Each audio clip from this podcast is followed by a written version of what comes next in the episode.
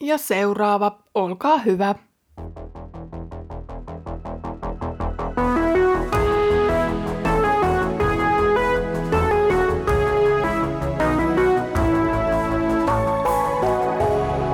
Kirjoitusten pauloissa.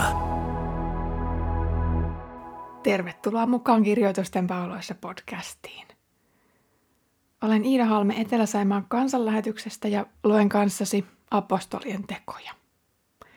Edellisellä kerralla Paavali toisti roomalaisen virkamiehen edessä saman totuuden, joka on kuultu lukuisia kertoja aiemminkin. En ole tehnyt mitään väärää, joten minua syytetään väärin perustein. Tällä kerralla vallassa on uusi maaherra, kun Felix on vaihtunut Festukseen. Edelleenkään Paavali ei myönnä rikkoneensa mitään lakeja ja etsii itselleen ja kristityille oikeutta ja uskonvapautta. Luen nyt luvusta 24 jakeesta 27 eteenpäin aina luvun 25 jakeeseen 12 asti. Kahden vuoden kuluttua Felixin tilalle tuli Porcius Festus, ja koska Felix halusi pysyä hyvissä väleissä juutalaisten kanssa, hän jätti Paavalin vankeuteen. Maaherran virkaan astuttuaan Festus lähti kolmen päivän kuluttua Kesareasta Jerusalemiin. Ylipapit ja juutalaisten johtomiehet esittivät hänelle syytteensä Paavalia vastaan ja pyysivät sitä suosion osoitusta, että hän haettaisi Paavalin Jerusalemiin. He näet suunnittelivat väijytystä surmatakseen Paavalin matkalla. Festus kuitenkin vastasi, että Paavalia säilytettiin Kesariassa ja että hän itse aikoi kohta lähteä sinne.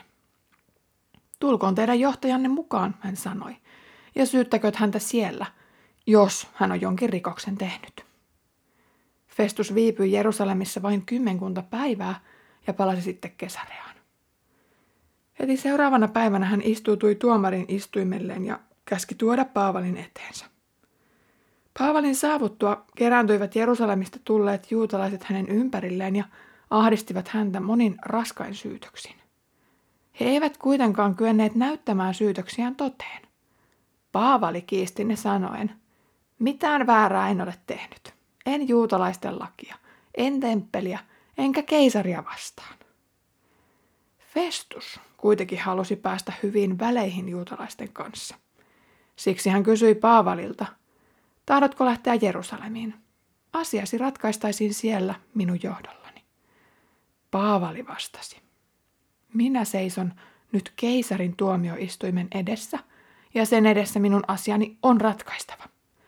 Juutalaisia vastaan en ole millään tavoin rikkonut, niin kuin itsekin hyvin tiedät. Jos kuitenkin olisin syyllistynyt johonkin rikokseen, josta seuraa kuoleman rangaistus, olen kyllä valmis kuolemaan.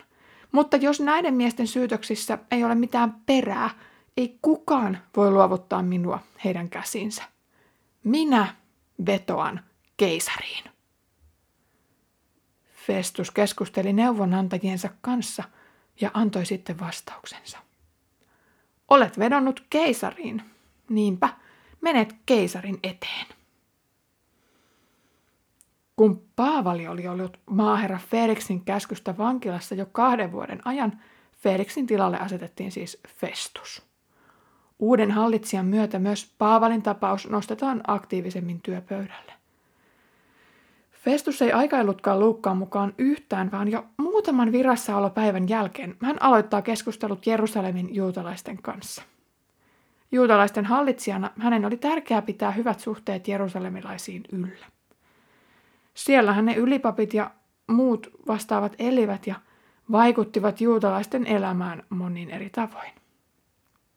Festus matkustaakin Jerusalemiin ja keskustelee ylipappien ja muiden juutalaisten johtomiehien kanssa. Varmasti puheenaiheena oli muutkin asiat kuin Paavalin tapaus, mutta se nyt luontevasti nostetaan apostolien teokkojen sivulla jälleen meidän eteemme.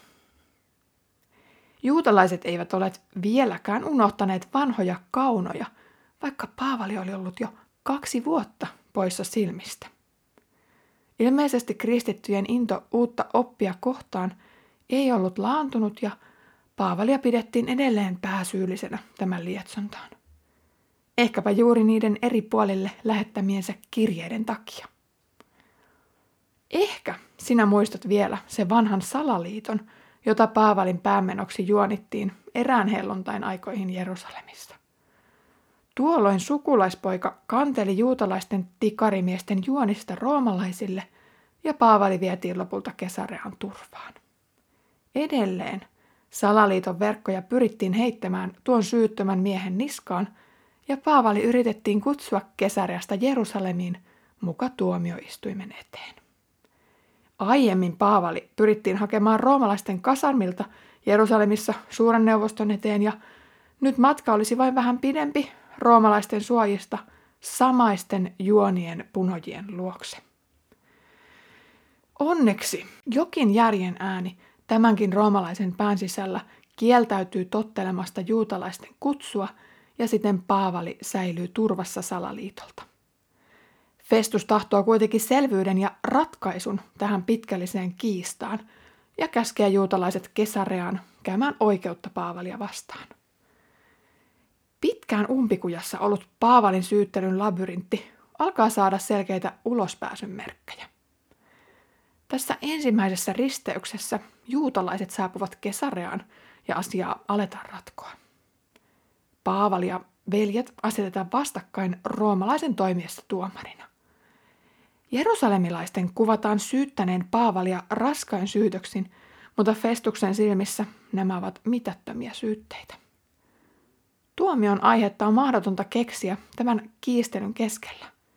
Syytökset olivat vääriä ja Paavalin puolustus kaikkiin osapuoliin osuva, kuten jo pari vuotta aiemmin Jerusalemissa kenraali Claudiuksen tutkiessa asiaa.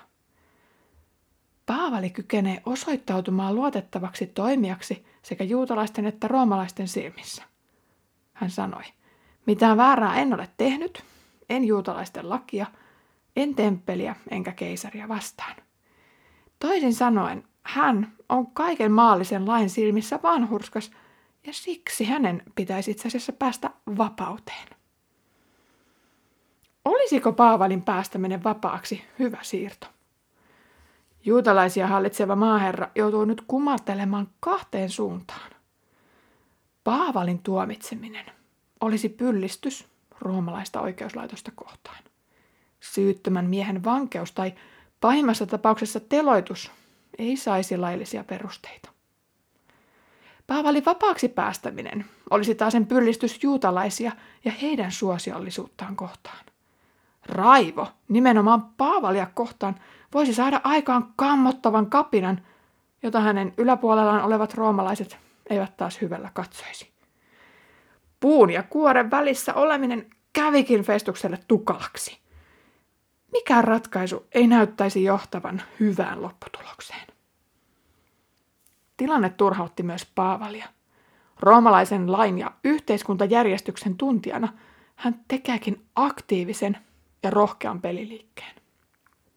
Hän päättää vedota keisariin.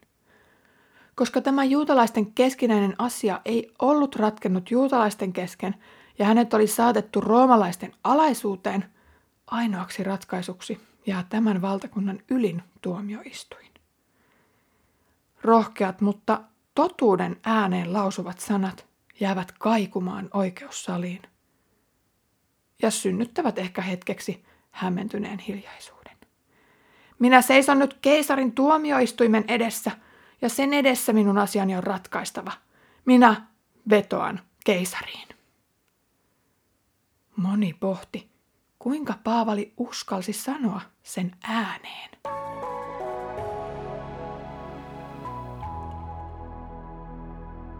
Keisariin vetoaminen oli mahdollista ainoastaan roomalaisille. Barbaareilla ei sitä oikeutta siis ollut. Käytännössä asian käsittely siirtyisi tämän myötä maakunnasta pääkaupunkiin.